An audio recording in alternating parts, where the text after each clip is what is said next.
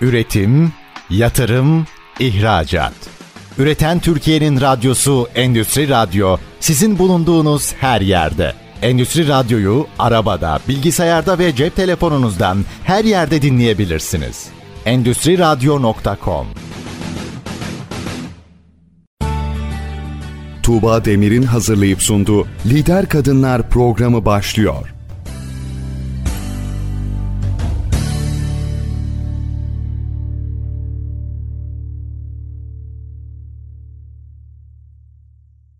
Merhaba, ben Tuğba Dedeoğlu. Endüstri Radyo'da Lider Kadınlar programındasınız. Kadın varsa hayat var diyerek yola çıktım ve her hafta alanında lider olmuş öncü kadınlarla sizleri tanıştırıyorum.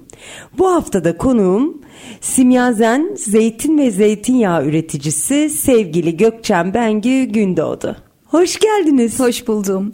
Nasılsınız? Teşekkür ederim. Siz nasılsınız? Yağmurlu bir İstanbul gününde. Evet, evet. Sıkışık bir trafikten sonra. Harika. İyi ki geldiniz. Bugün hepimizin mutfaklarını süsleyen, yemeklerini süsleyen ve çok sevdiğimiz ve aslında galiba bizim ülkemize de özgü olan zeytinyağından konuşacağız. Evet. Ee, dünyanın pek çok yerinde mutlaka üretiliyor ama bizde gerçekten temel taşı unsurlardan biri zeytin ve zeytinyağı. Siz zeytinyağı üreticisiniz. Evet. Zeytin yetiştiriyorsunuz değil mi? Aynen, aynen. Zeytin yetiştiriyoruz. Ee, o zeytinlerden de zeytin ve zeytinyağı üretiyoruz. Sofralık zeytin ve zeytinyağı. Efendim biz bugün Gökçen Hanım'la e, zeytin ve zeytinyağı konuşacağız ama aslında on parmağında on marifet bir kadın daha var karşımda. Çünkü aslında aynı zamanda öğretmen, aynı zamanda beyin antrenörü, aynı zamanda kitap yazarı.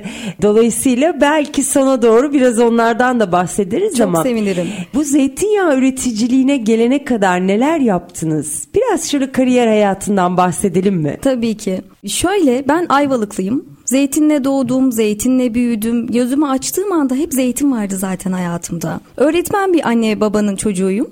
Eğitim fakültesini bitirdim. Türkçe öğretmenliği bölümünden mezun oldum Çanakkale'den. Daha sonrasında özel eğitim üzerine yüksek lisansımı yaptım. Yani öğretmenlikteki asıl alanım zor öğrenen çocuklar. Bunların hepsi kendimi geliştirmek için yaptığım şeyler. Bir beyin antrenörlüğü geçmişim var. Hala devam ediyorum. Ondan da bahsetmek çok isterim sizinle konuşmayı. Aynı zamanda çocuk kitapları yazıyorum. 12 yaşımdan beri yazıyorum ama basmak yeni kısmet oldu. Yayınlanması yeni kısmet oldu. O da iyi gidiyor. Mutluyum ben. Ondan da çok keyifliyim. Zeytin, zeytinyağı ise hayatımın her alanında hep vardı. Ailem e, çünkü zeytin zeytinyağı üreticisi. 450 yıldır aynı bölgede aynı yağı üretiyoruz. Atalarım hep üretmiş ama bir marka almak ve bunu pazarlama kısmına sunmak bana kısmet oldu. Peki şimdi birçok türünü duyuyoruz zeytinyağının. İşte natural e, var, sızma var Natural galiba. sızma.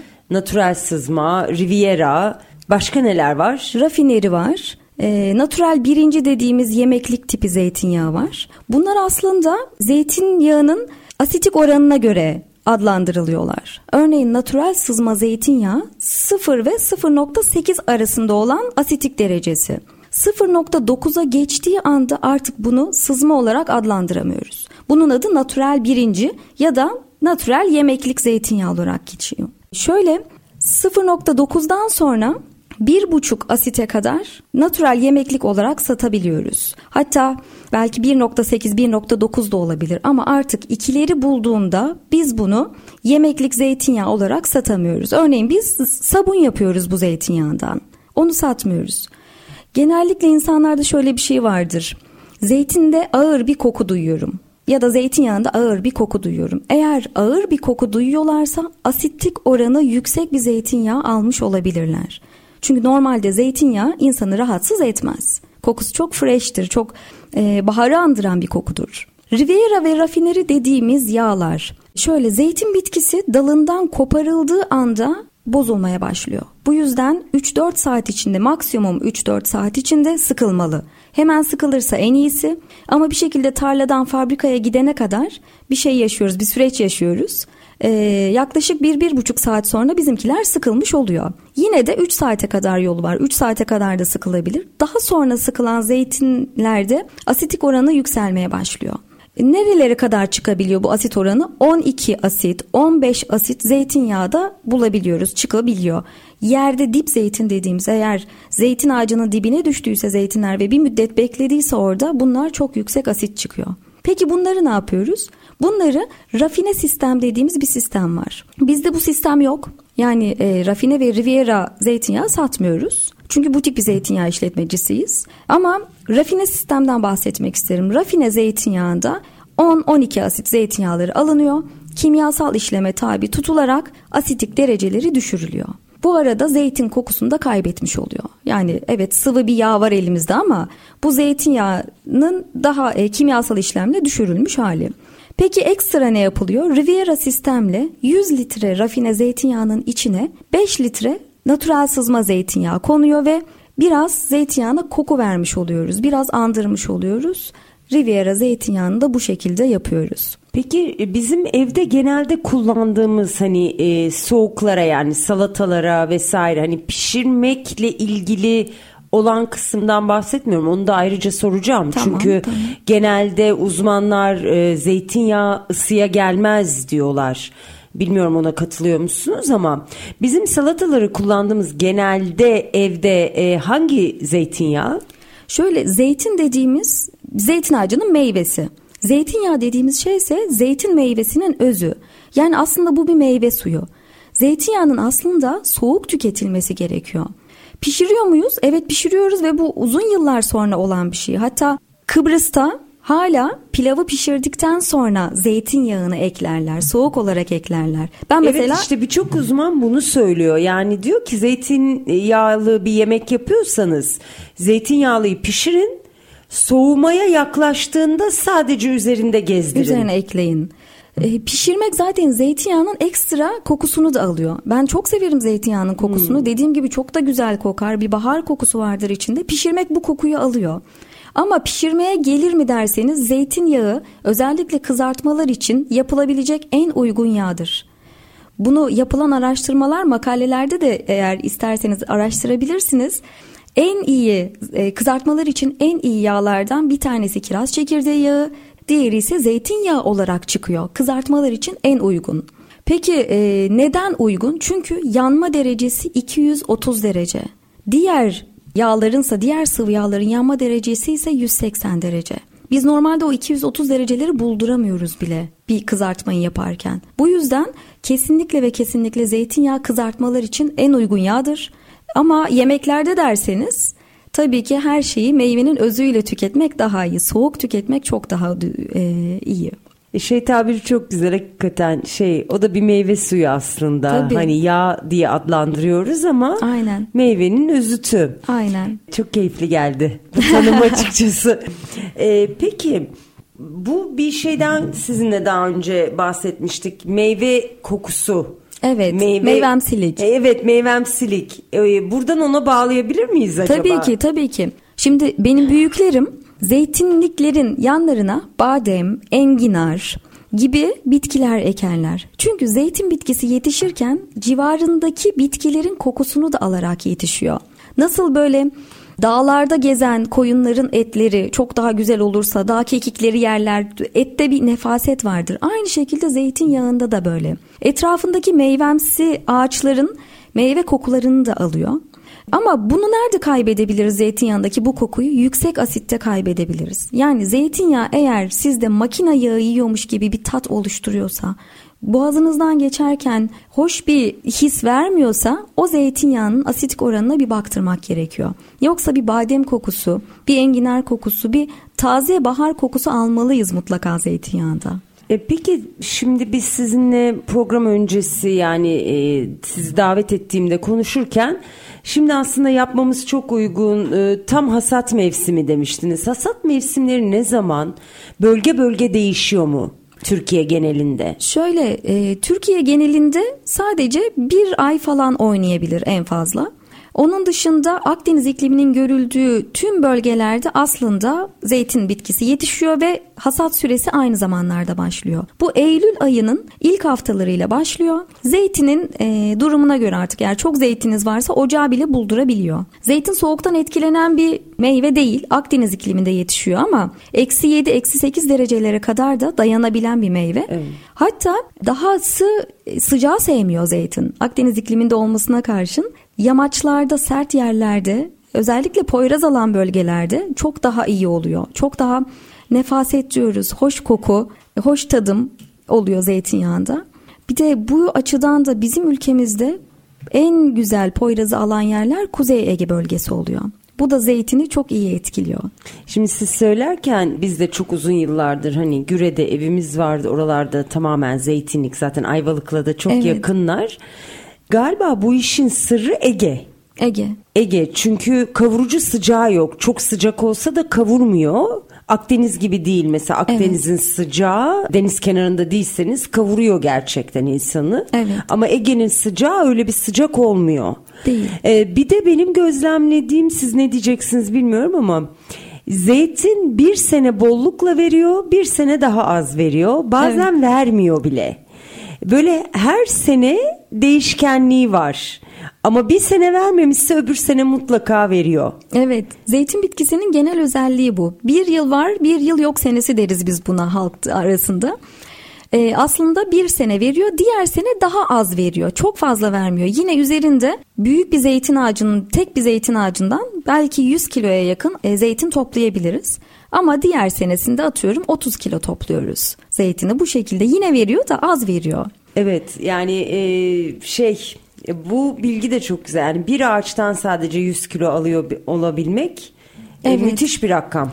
Şöyle bir ağaçtan o kadar alıyoruz ama zeytin yağı bu şekilde çıkmıyor. Zeytin yağı da özellikle eğer erken hasatsa henüz içine yağ girmemişse bu yağ girme de genellikle ilk yağmurdan sonra oluyor. Hatta oradaki halk ilk yağmuru bekler toplamak için. İlk yağmurdan sonra zeytin yağı girer, e, zeytin yağlanır ve sıkılır.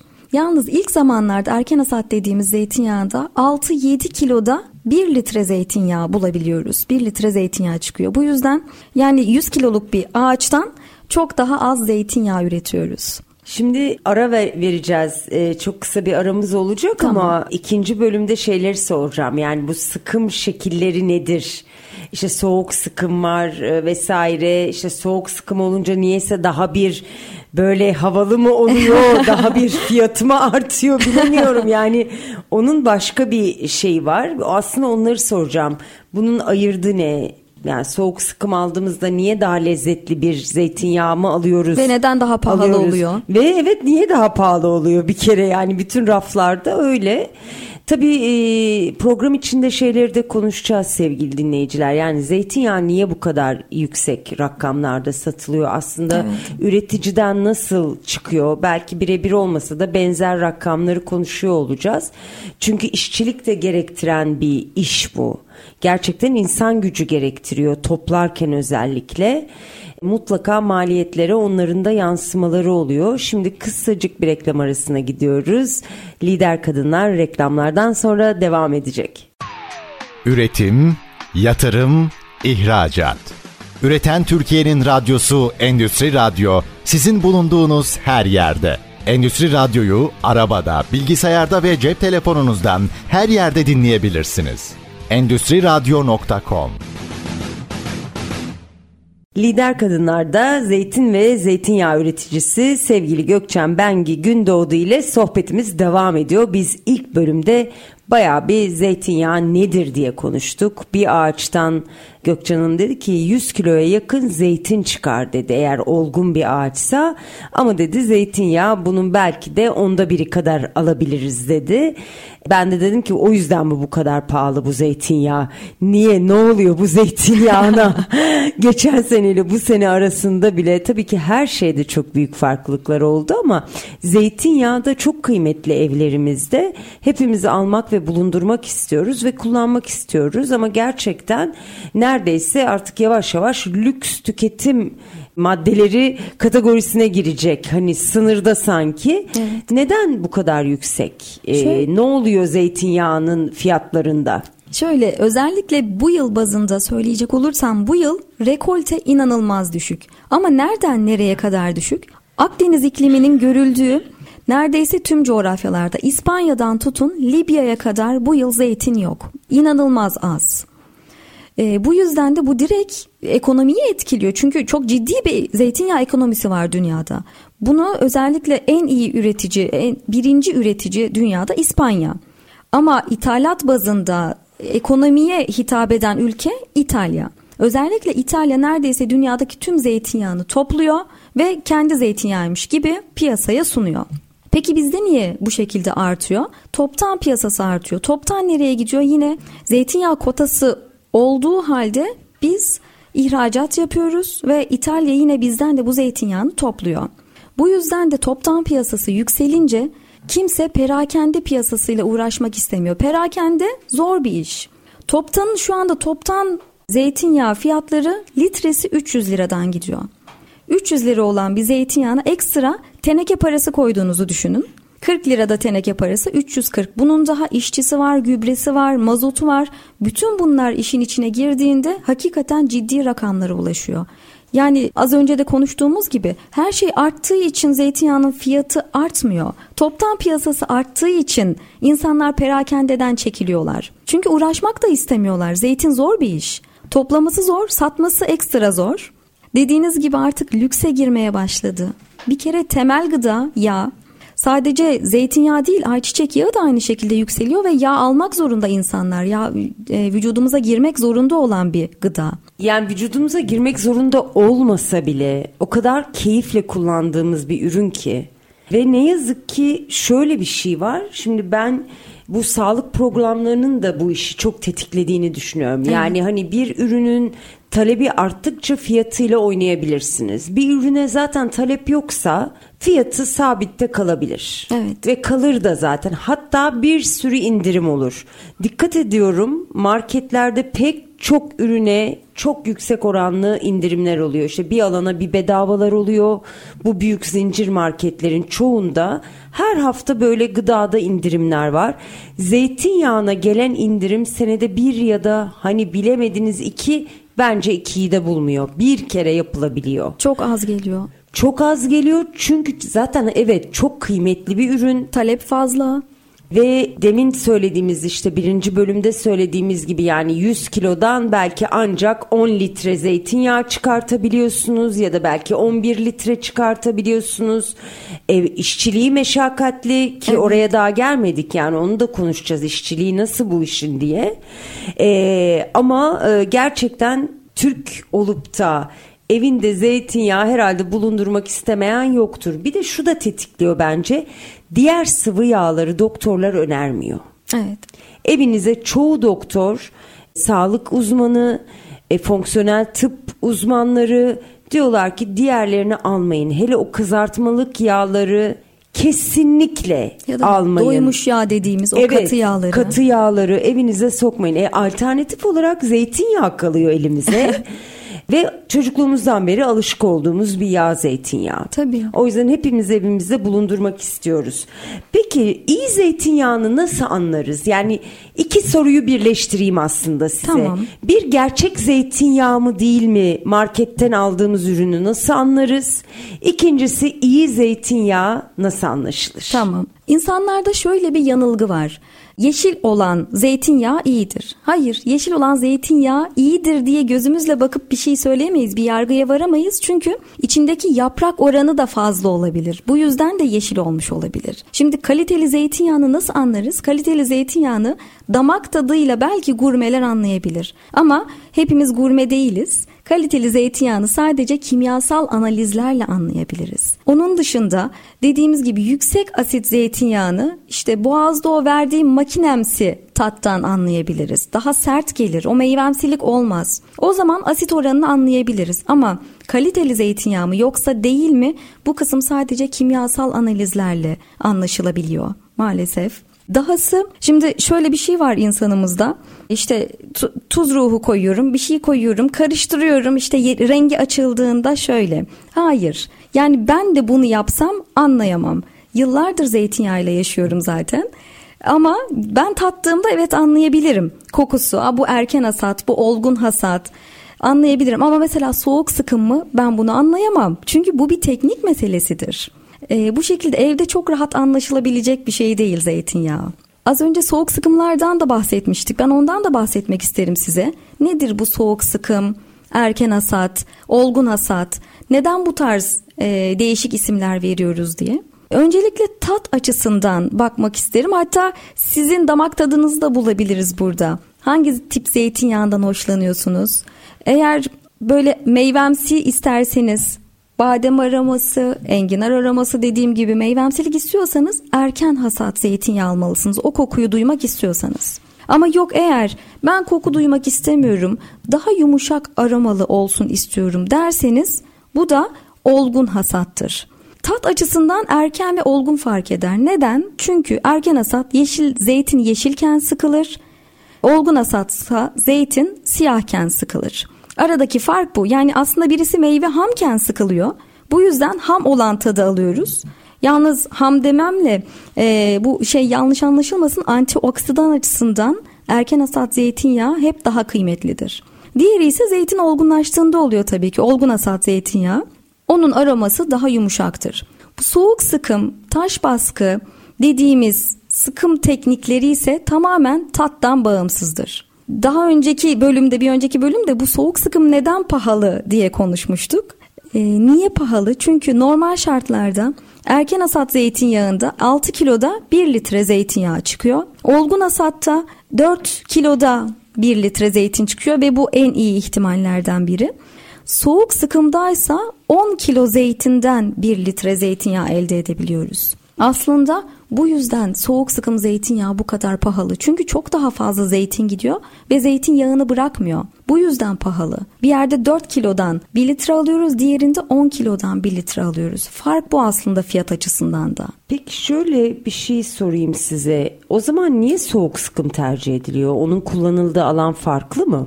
Kullanıldığı alan farklı değil. Yine her türlü yemekte ya da kızartmada kullanılabiliyor. Fakat antioksidan açısından zeytin bitkisi ve zeytinyağı yine hem bitkide hem de zeytinyağı da özü de sıcaktan etkilenen ürünler.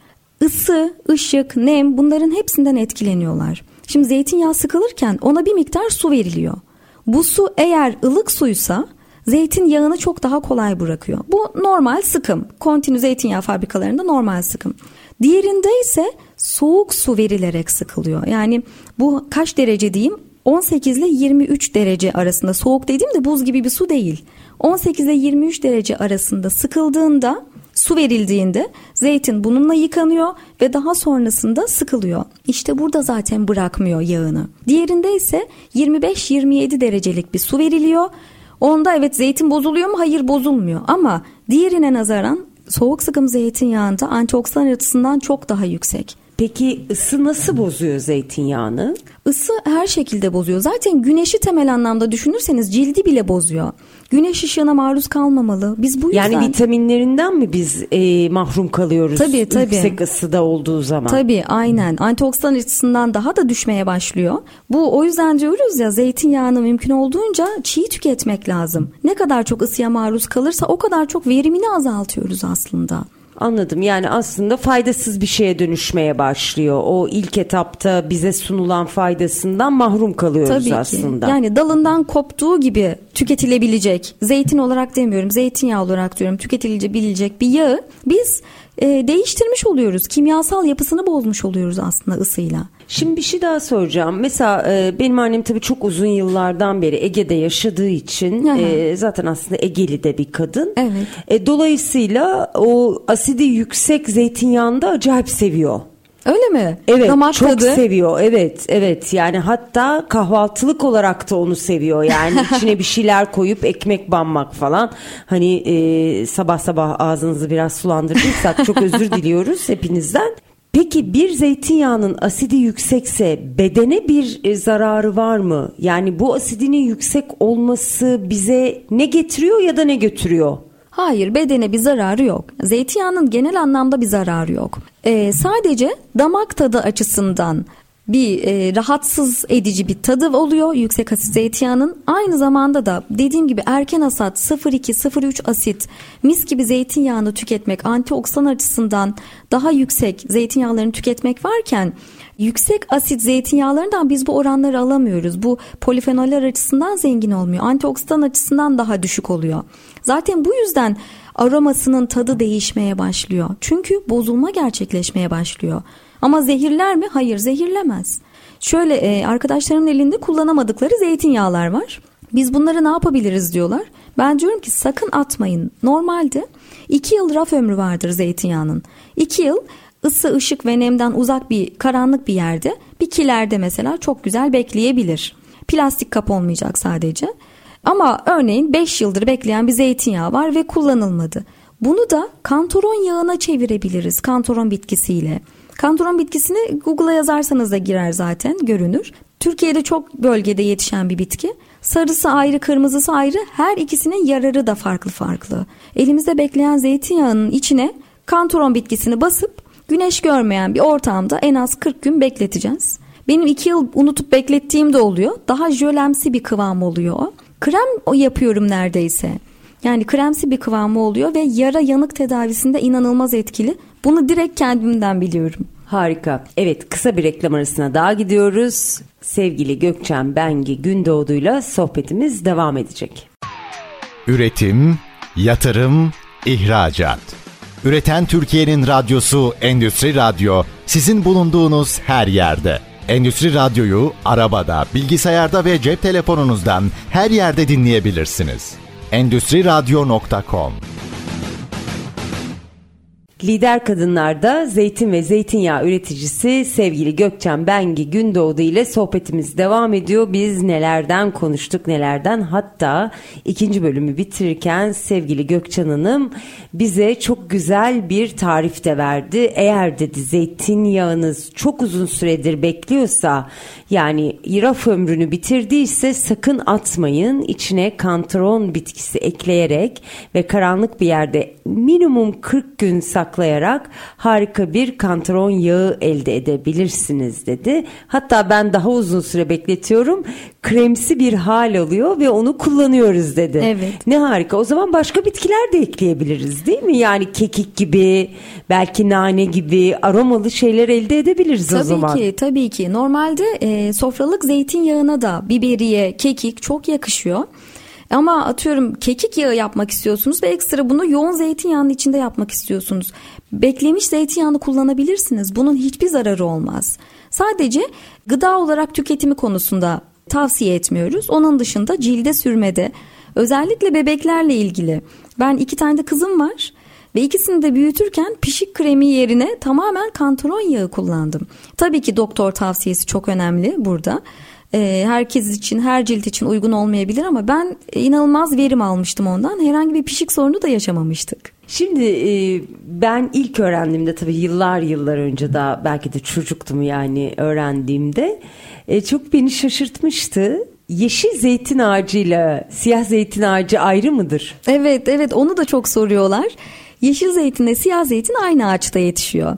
Yeşil zeytin ham kısmı iken, hamken yeşil oluyor, olgunlaştıkça siyahlaşıyor.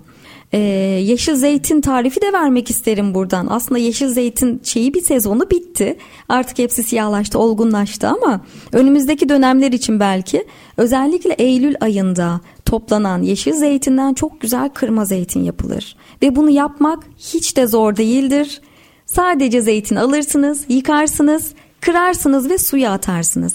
Bu kadar. Onun dışında işte tuz koyalım mı? Eğer suyunu değiştirmeyecekseniz o ilk suyu içinde kalacaksa tuza bile gerek yok. Çünkü zeytinin o kendi acımsılığı onu koruyacaktır. Ama hep şeyi tavsiye ediyoruz değil mi? Lütfen cam kaplar. Evet, evet. Cam kavanozlar. Çünkü Aynen. plastiğin içindeki kimyasallar da geçiyor o fermentasyon sırasında. Tabii. Gerçekten belki de o zaman e, faydasından çok zararını görmeye başlıyoruz. Kesinlikle, kesinlikle. Ben e, özellikle kargoda kırılmaması açısından plastikle gönderebiliyoruz ama gider gitmez müşterilere şöyle diyorum lütfen hemen kendi kabınızı alın plastikte kalmasın. Tabii. Evet. Ee, şey çok o çok keyifli gelmişti bana yani aynı ağaçta yeşilin ve siyahın yetişiyor olması o yüzden işte Ege'de biliyorsunuz birçok hareket var bu konuyla ilgili. Lütfen oralarda madenler oluşturmayın, altın aramayın diye. Çünkü o kadar kıymetli bir ağaç ki zeytin ağacı. Kaç senede yetişiyor Gökçen Hanım bir zeytin ağacının olgunlaşması? 5 ee, yıl sürüyor. Verim vermeye başlaması. Belki üzerinde 3-4 sene sonra tek tük görebiliriz ama tamam ben artık bundan en azından şöyle 3-4 kilo bir şey toplarım dediğiniz zaman artık 5 yılı bulmuş oluyor. Ve şöyle bir şey söyleyeyim. Benim bir arkadaşım Sancaktepe tarafında bir ev aldı. Müstakil bir ev. Evet. Ee, zeytin ağacı olsun istedi önünde evinin. Evet. Beş kere kurudu o zeytin ağacı. Altıncı zeytin ağacında tutturabildi. Öyle de narin bir ağaç aynı zamanda. Her toprakta yetişen bir ağaç değil. Her yeri diktiğinizde büyüyebilen bir ağaç değil. O da kendi yurdunu, kendi memleketini arıyor. Kendi Tabii. toprağını arayan kökleri var. Yani o yüzden çok kıymetli. Ne olur kesmeyin, ne olur kirletmeyin onun olduğu doğaları. Hiçbir doğayı zaten kirletmeyelim. Hiçbir yerde olmasın bu işte e, adını söylemeyeceğim arama şekilleri, madenleri ama zeytin ağacı ekstra bence bir özen istiyor ve çok önemli bir geçim kaynağı bu arada o bölgede yaşayan halk için. Kesinlikle. Bir de bizim zeytinyağımızın şöyle bir özelliği var.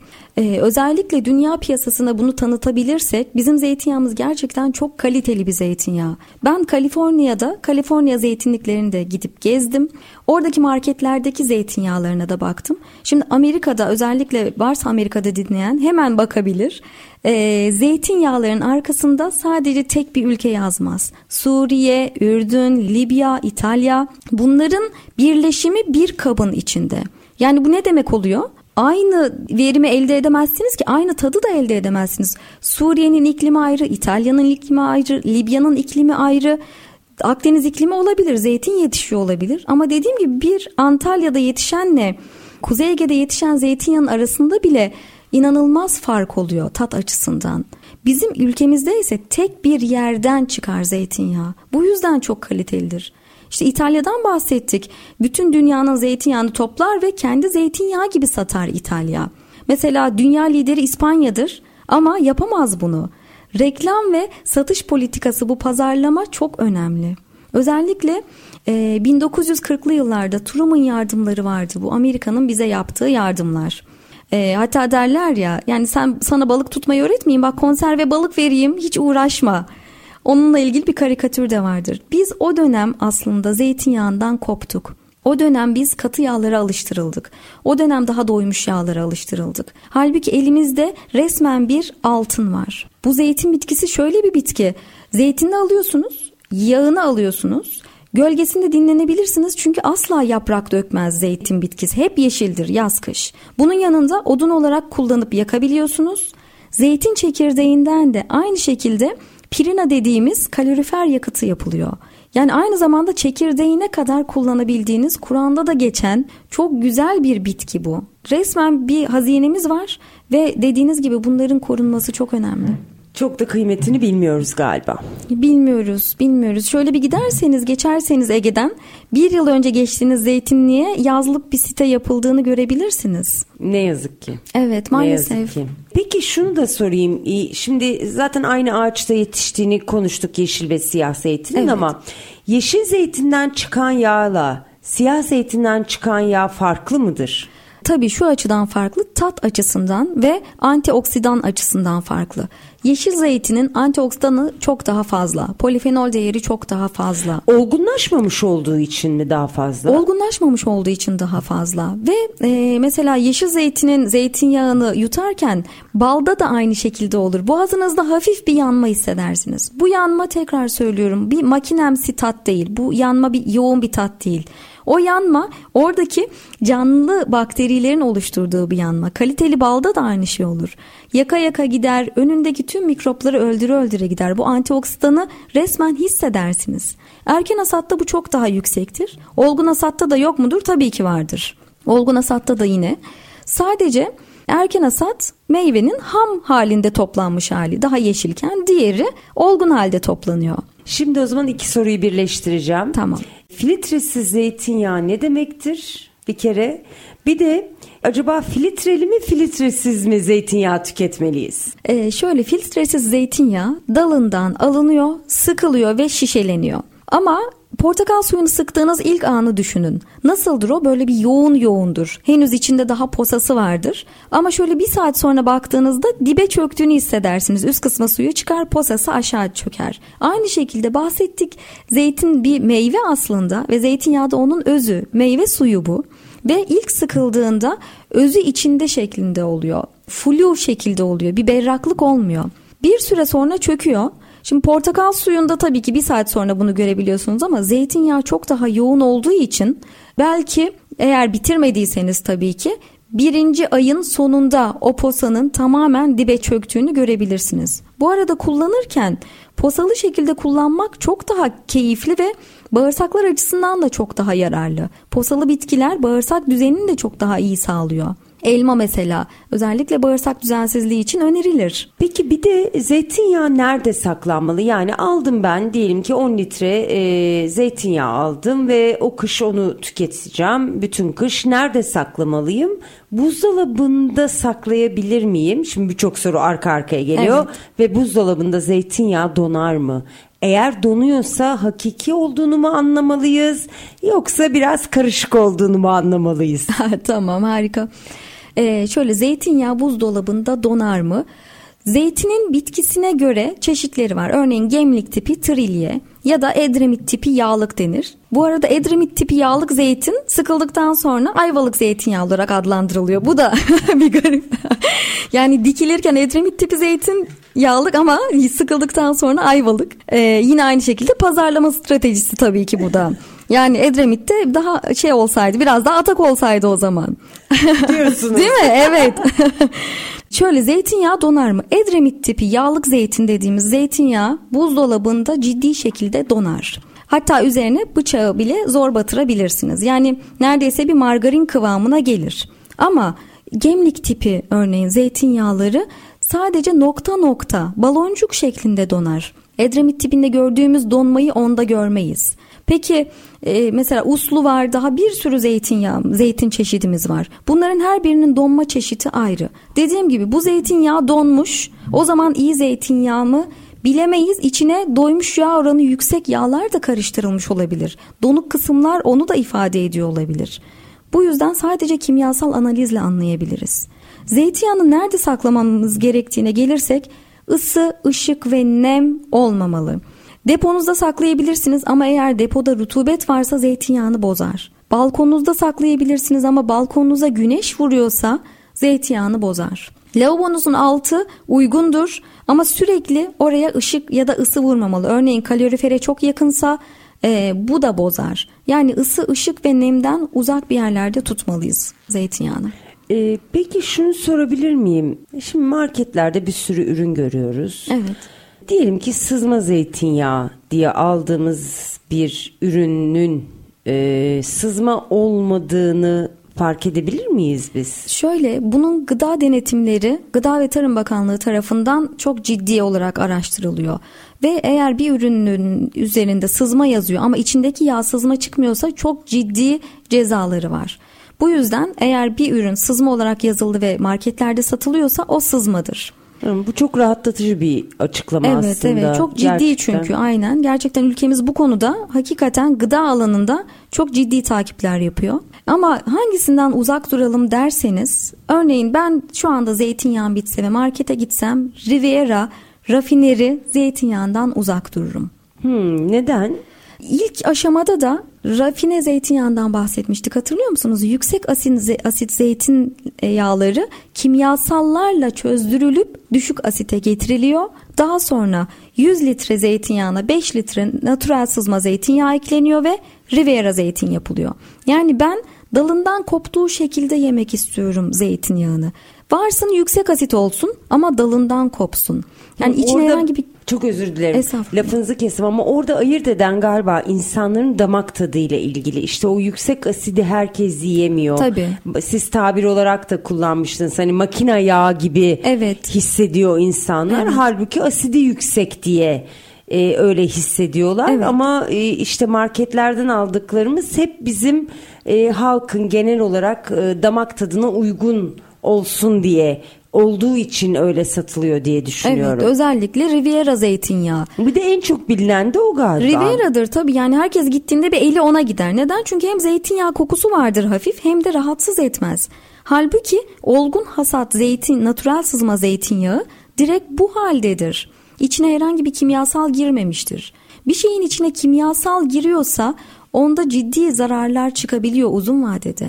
Örneğin zeytinleri de bizim zeytinlerimiz bozulabilen zeytinler.